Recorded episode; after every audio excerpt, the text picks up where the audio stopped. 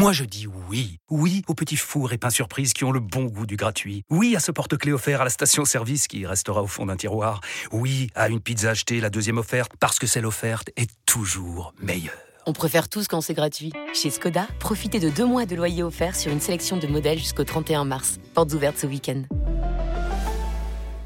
Deux loyers offerts après premier loyer en LLD 37 mois sur toute la gamme Skoda, Orenia et Enya Coupé, c'est accord par Volkswagen Bank. Détails sur skoda.fr. Pour les trajets courts, privilégiez la marche ou le vélo.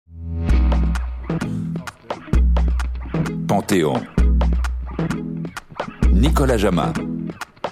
Est-ce que j'étais prédestiné à avoir une carrière de haut niveau je, je ne pense pas. Saturni, la balle pour Dominici intérieur Il y a du soutien Dominici La colère, je l'ai mise euh, dans un sport collectif, qui est le rugby, et au service des autres surtout. Christophe Dominici a pris le ballon Il a C'est français Essai de Christophe Dominici, c'est un génie La famille du rugby est en deuil, Christophe Dominici est mort. C'est un type qui était plein de gaz, plein d'enthousiasme, c'était un type euh, incroyable, il ne laissait pas indifférent, bon camarade, plein de conneries, plein de vie. Quand on perd quelqu'un, on se sent terriblement seul. Et pourtant on est entouré, mais au fond de nous-mêmes, on est seul. Christophe Dominici, l'un des rugbyman préférés des Français, l'un des plus connus également. Un joueur génial, instinctif, capable, malgré son mètre 73, de faire plier des colosses de 120 kilos. Un ailier virevoltant, devenu star mondial un soir de novembre 1999 face au All Black. À jamais ce petit homme aux jambes de feu est coiffé en faux blond, auteur d'un essai historique en demi-finale de la Coupe du Monde. Christophe Dominici était aussi une fragilité, celle d'un adolescent meurtri pour toujours par la disparition brutale de sa sœur d'un petit voyou grand cœur, attachant et attaché à un sport qui lui a sauvé la vie. 17 ans de carrière, un des plus beaux palmarès du rugby français et une vie interrompue à 48 ans, le 24 novembre 2020, dans des circonstances encore contestées. Christophe était mon joueur préféré, un personnage hors du commun qui n'avait peur de rien. Mon cœur saigne toujours, dit de lui son ami et président toujours au Stade français, Max Guazzini. Il sera notre invité en deuxième partie. Bienvenue dans Panthéon, Christophe Dominici, histoire d'un génie tourmenté.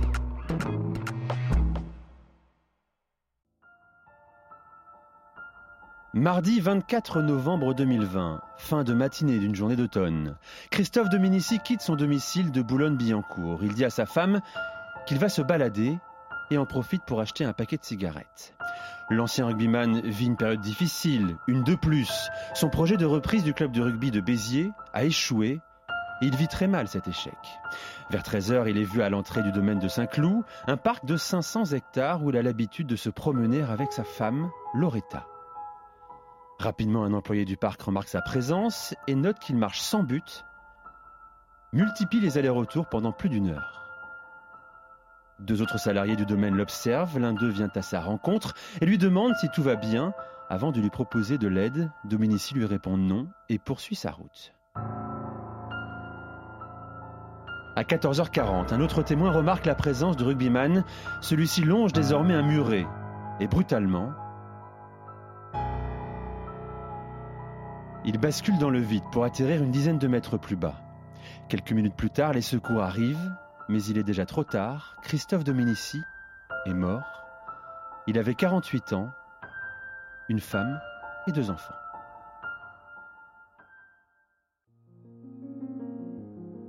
L'histoire de Christophe Dominici débute le 20 mai 1972 à Toulon. Deuxième enfant et seul fils de Jean et Nicole Dominici, commerçants en fruits et légumes.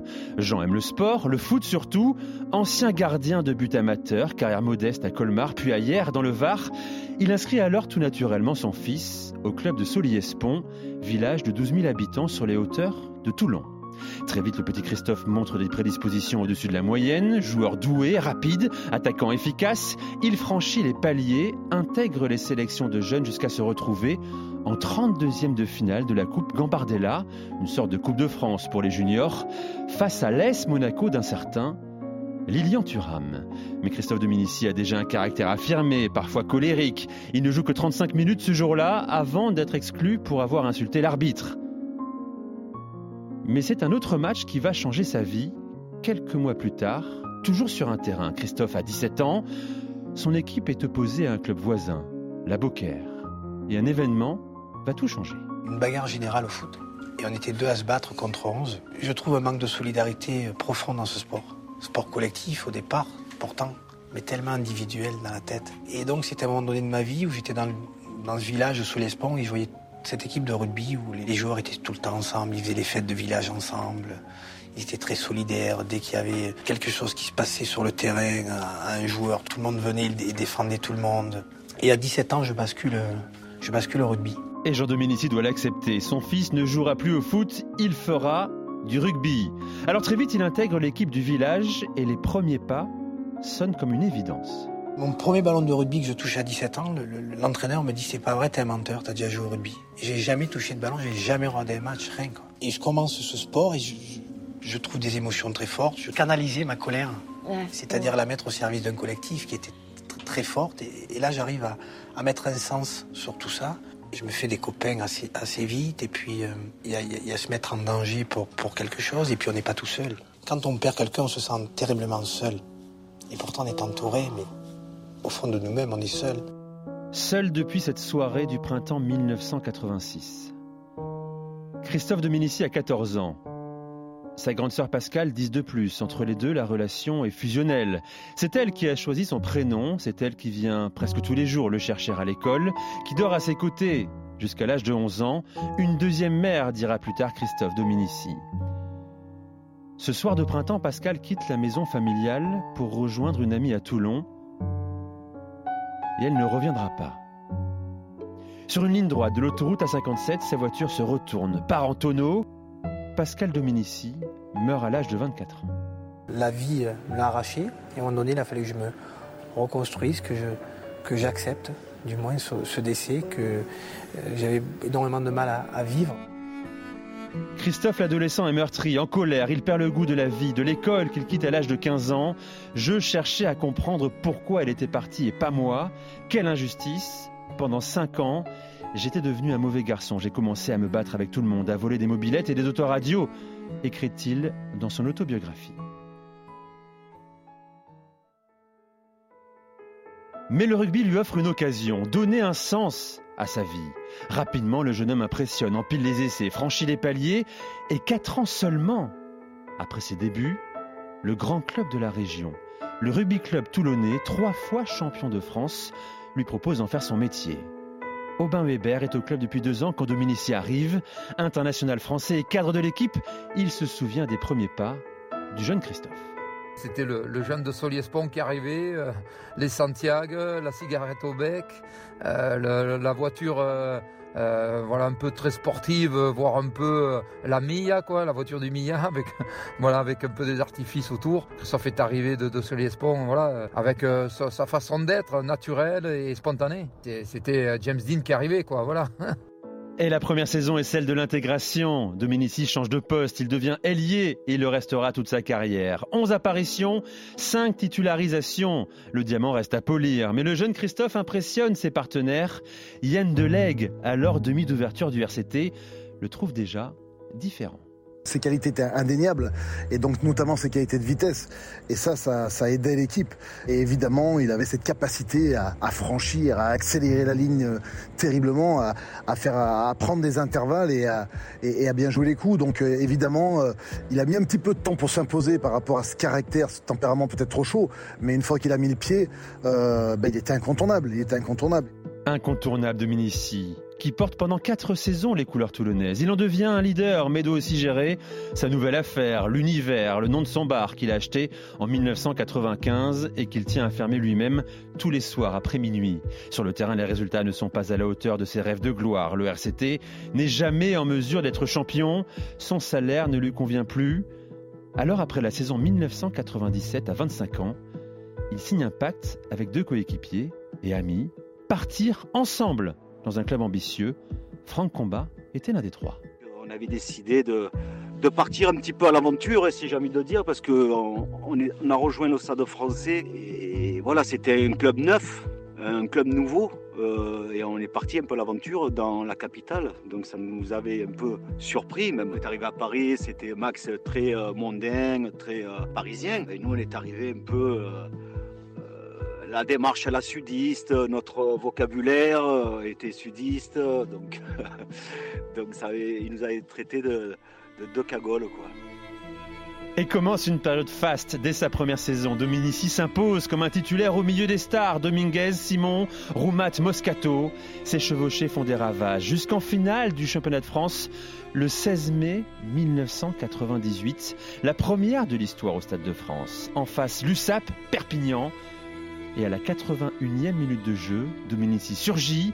Pierre Salviac au commentaire pour France 2. Ça ne veut pas passer. Mitton, Juillet. Est-ce que ça va finir par passer? Combat Combat Et c'est Dominici, oui. C'est Dominici qui marque. c'est pas lui, c'est donc son frère. Si ce n'est pas lui, c'est donc son frère. Ouais, admirative, Mamar, euh, librement. C'est Christophe Dominici qui ajoute un cinquième essai au Stade français. Le point d'orgue d'une saison exceptionnelle. Dominici est monté à Paris pour gagner. Il gagne et fait gagner. Il a rejoint le Stade français pour briller. Et il brille tellement qu'il est désormais international français. Depuis le 1er février 1998. Il n'a pas encore 26 ans. Et ce jour-là, le grand public découvre un feu follet d'un mètre 73 lors du tournoi des cinq nations face à l'Angleterre. Le ballon est bien libéré côté français. Carbonneau. Carbonneau pour Castagnède. Castagnède pour Glas. Glas pour Sadourny. Sadourny, la balle pour Dominici intérieur. Il y a du soutien. Dominici. C'est le deuxième essai d'équipe de France. Et c'est un deuxième essai d'ailier. Premier match, première victoire, premier essai. Domi, c'est son surnom, marque les esprits. Mais il n'est pas encore la star nationale, mondiale qu'il va devenir un an et demi plus tard. Octobre 1999. Le 15 de France s'avance vers la Coupe du Monde en plein doute, en pleine crise. Dernier du tournoi des cinq nations, tournée catastrophique en Nouvelle-Zélande. Le duo Villepreux-Scrella est contesté. Laborieusement, Dominici et ses coéquipiers se qualifient tout de même pour la demi-finale de Coupe du Monde. Mais l'histoire est censée s'arrêter là, à Twickenham, Angleterre. Sur le chemin d'une finale, les All Blacks immense favori du tournoi, la Nouvelle-Zélande de Mertens, Umaga et bien sûr Jonah Lemou. Les Français sont valeureux, s'accrochent au black. Christophe Lamaison marque un essai, Jonah Lemou 2, 24-10 pour les Néo-Zélandais après 47 minutes de jeu. La fin est proche. Mais la maison enchaîne. Deux drops, deux pénalités. Il n'y a plus que deux points d'écart après 54 minutes. Et 120 secondes plus tard, Christophe Dominici entre dans la légende du sport français. Au commentaire pour TF1, Bernard Laporte et Christian Jean-Pierre.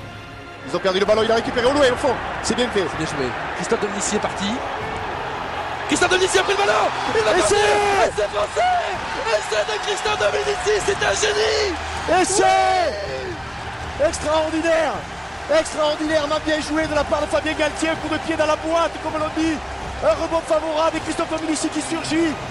Que c'est bien fait 27-24 pour la France, Bernard, on rêve On rêve et les Bleus exultent à quelques mètres de Dominici sur l'action. Un autre Bleu hurle sa joie. Il est centre de l'équipe de France. Son nom, Richard Dourt. Fabien tape, il y a deux All Blacks qui sont en repli, et puis d'un seul coup, il y, a, il y a Domi qui jaillit avec le ballon, qui va entre les poteaux. Le maillot trop grand, le short trop grand. J'ai cette image-là, quoi. Mais nous, sur le terrain, c'est un sentiment bizarre parce que on marque, mais, mais contre les Blacks, c'est euh, putain super. Ouais, on est devant, mais c'est loin d'être fini. Mais le 15 de France va bien terrasser les Blacks. Christophe Dominici devient l'incarnation du petit Français qui fait tomber le grand. Son statut change. Il est désormais une star. Les soirées, les plateaux télé, les invitations de Thierry Ardisson, membre du jury Miss France également. Le petit allié toulonnais ne refuse rien, vit à fond sa nouvelle notoriété, jusqu'à parfois s'oublier.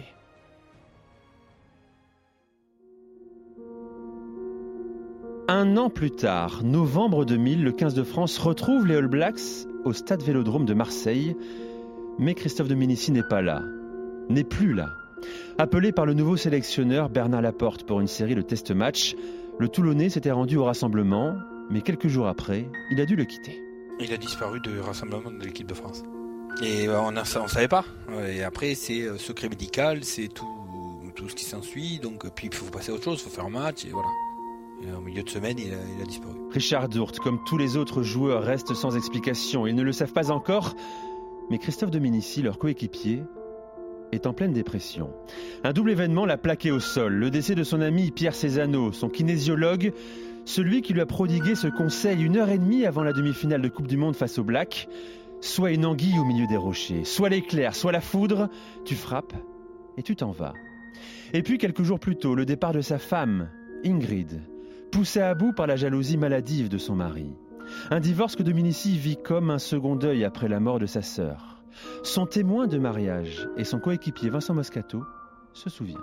C'était un, premier choc pour lui. Ben, il était jeune, hein, il avait 24-25 ans, et c'était, un amour de jeunesse. Et, il a pris une déflagration, il n'a pas été bien. Je me souviens, il était noir, très noir, tu vois, il était sombre. Un divorce, jamais facile, mais à cet âge-là, c'est encore plus, plus compliqué parce que je pense que c'était son, son premier amour, quoi, et que, et que ça l'a surpris. On l'a vu tout sombrer, quoi. Il a été même hospitalisé, si je me souviens bien, il a passé quelques jours, quelques jours en cœur de sommeil. Anéanti, Christophe Dominici passe 24 jours sans dormir, mais rejoint donc tout de même le 15 de France.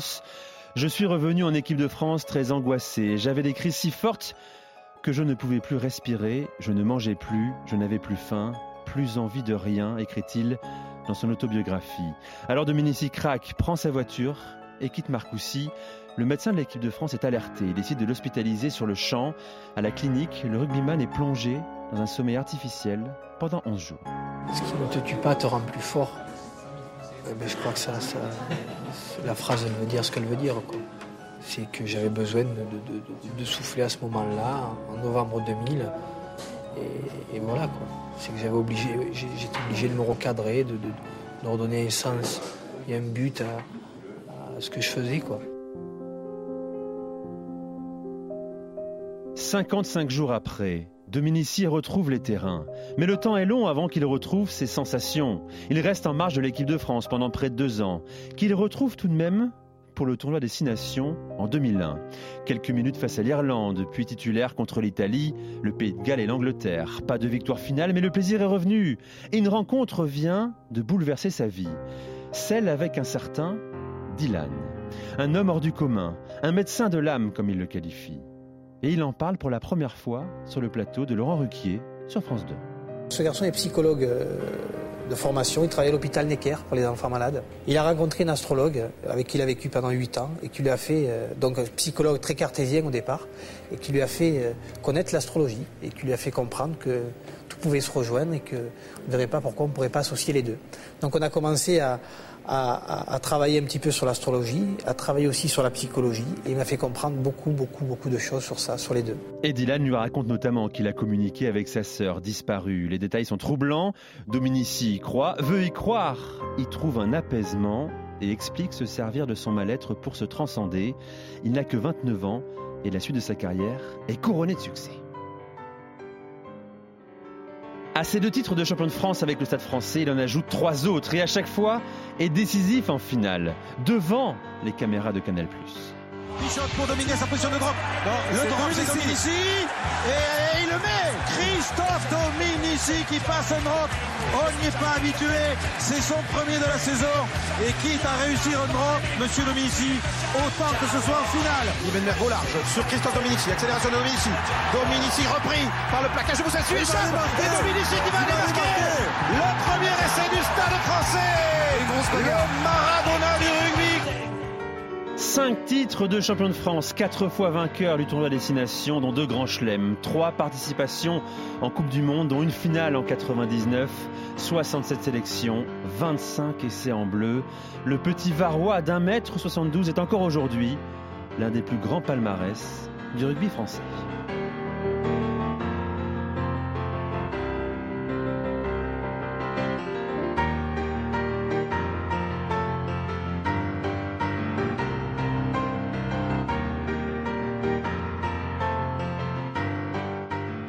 Écoutez Panthéon, Christophe Dominici, histoire d'un génie tourmenté. Bonjour Max Guazzini. Bonjour. Merci d'être avec nous. Ancien président du Stade français, Paris, de 1992 à 2011. Le club de toujours, hein, on l'a dit, de Christophe Dominici. Tout à fait. C'est comme ça qu'il le qualifiait. Il disait aussi, j'étais le chouchou de Max. Est-ce que c'est vrai? Et si ça l'est, pourquoi? Oui, bien sûr, parce que avec Christophe qui est arrivé euh, en 97, il y a eu euh, une affection réciproque et, franchement, hein, mon attachement à Christophe est né après sa première sélection en équipe de France. dont vous avez, parlé tout à l'heure. Et euh, le lendemain du, match au Stade de France, il m'appelle, il me dit écoute, est-ce que je peux venir boire le champagne chez toi avec ma famille? Et donc je lui dis ben, oui, bien sûr, avec plaisir. Il vient avec ses parents, des cousins, etc. Et voilà, moi je vais dans la cuisine chercher le champagne et il me suit discrètement. Et il ouvre sa veste et il me sort son premier maillot d'international. Et ça, vous savez, un premier maillot d'international, c'est sacré, quoi. Il me le donne, quoi. Et je lui dis, et ça, ça m'a ému aux larmes, franchement. Et, et, je lui dis, écoute, Christophe, donne-le à ton père. Il y en aura d'autres, tu m'en donneras un, un, suivant. Et là, j'ai dit, ce garçon, il n'est pas comme les autres. Il a quelque chose en plus, quoi. Et c'est vrai que c'était, moi, j'étais très proche de lui. Et, et c'est avec une certaine émotion que, que je vis cette émission, je ne vous cache pas, avec tout ce que j'ai entendu. Mais il était tellement affectueux, généreux. Mmh. C'était. Bon, des fois, il était un peu con, bien sûr.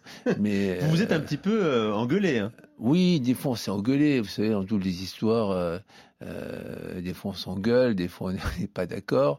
Mais dans le fond, il y avait entre nous beaucoup d'affection. Voilà. Et, ça, ça a été la première des choses. Alors oui, je disais à tout le monde, c'est mon préféré. Et d'ailleurs, lorsqu'il est parti, euh, vous savez, on a un WhatsApp de tous les joueurs du Stade français, tous les anciens joueurs, et, j'ai dit, euh, c'était mon préféré, vous le saviez tous. Et voilà, l'affaire était close, point à la ligne. Et Vincent Moscato le savait également, ancien joueur du Stade français. Il nous dit pourquoi il était votre préféré, selon lui.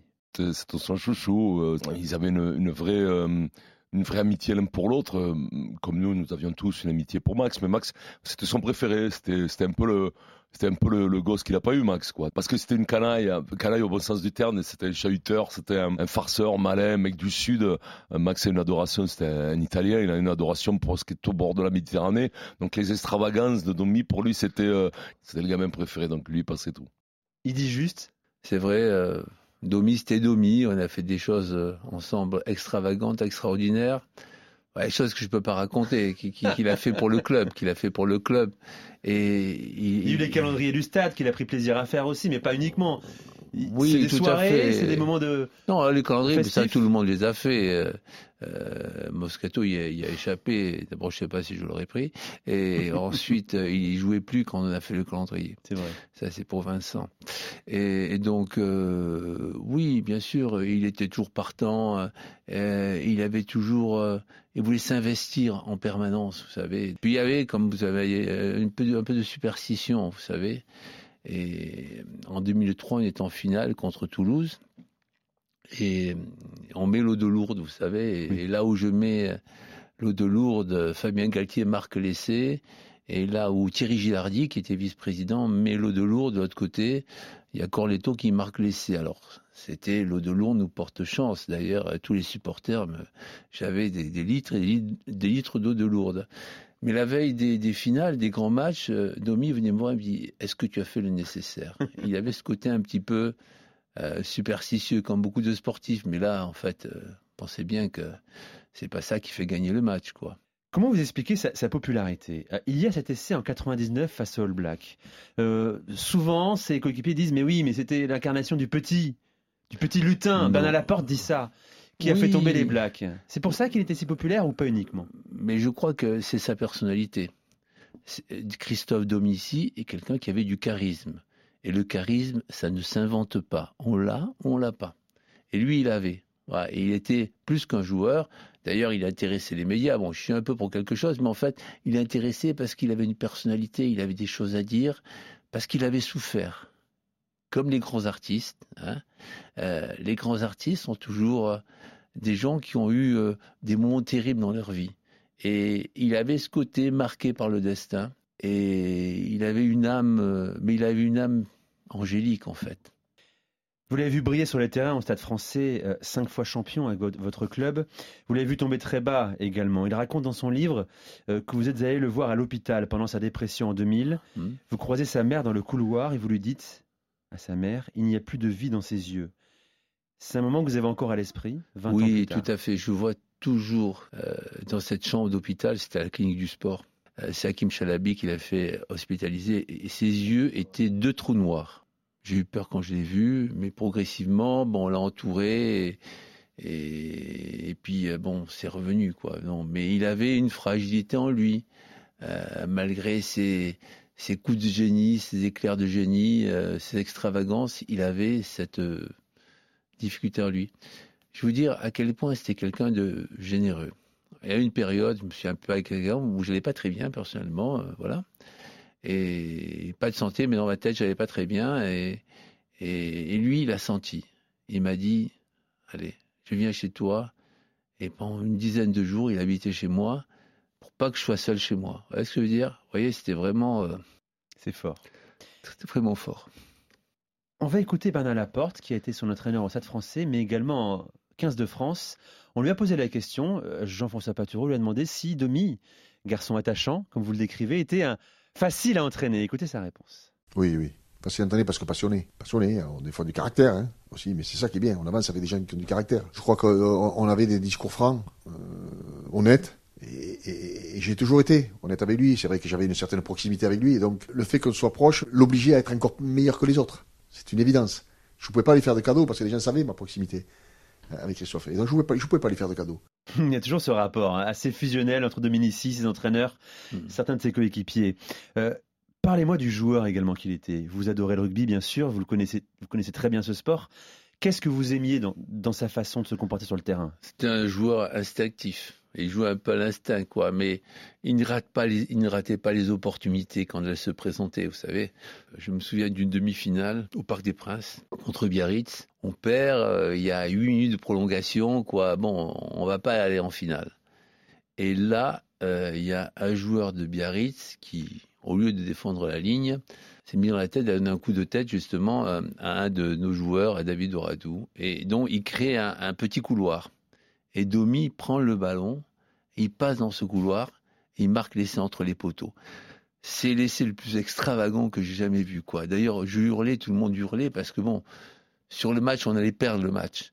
Et lui, il a eu cet éclair, encore une fois, de génie. Voilà, c'était un joueur qui avait beaucoup de talent.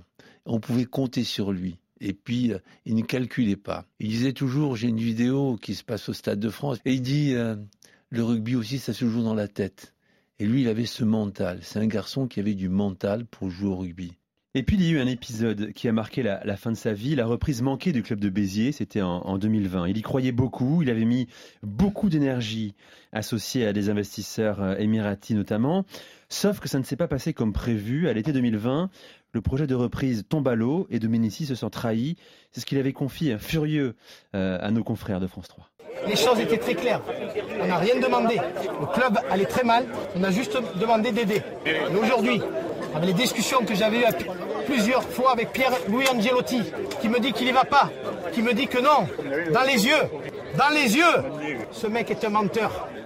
Alors, on ne mesure peut-être pas là, à quel point euh, Max Guazzini, euh, il a été marqué par cet échec. Non, mais je, vous en avais parlé. Je, je, crois que cet échec, moi je l'ai rencontré, vous savez, euh, quelques temps avant, euh, ça allait bien, il me dit, tu me fais les maillots à, à Béziers, il y croyait tellement.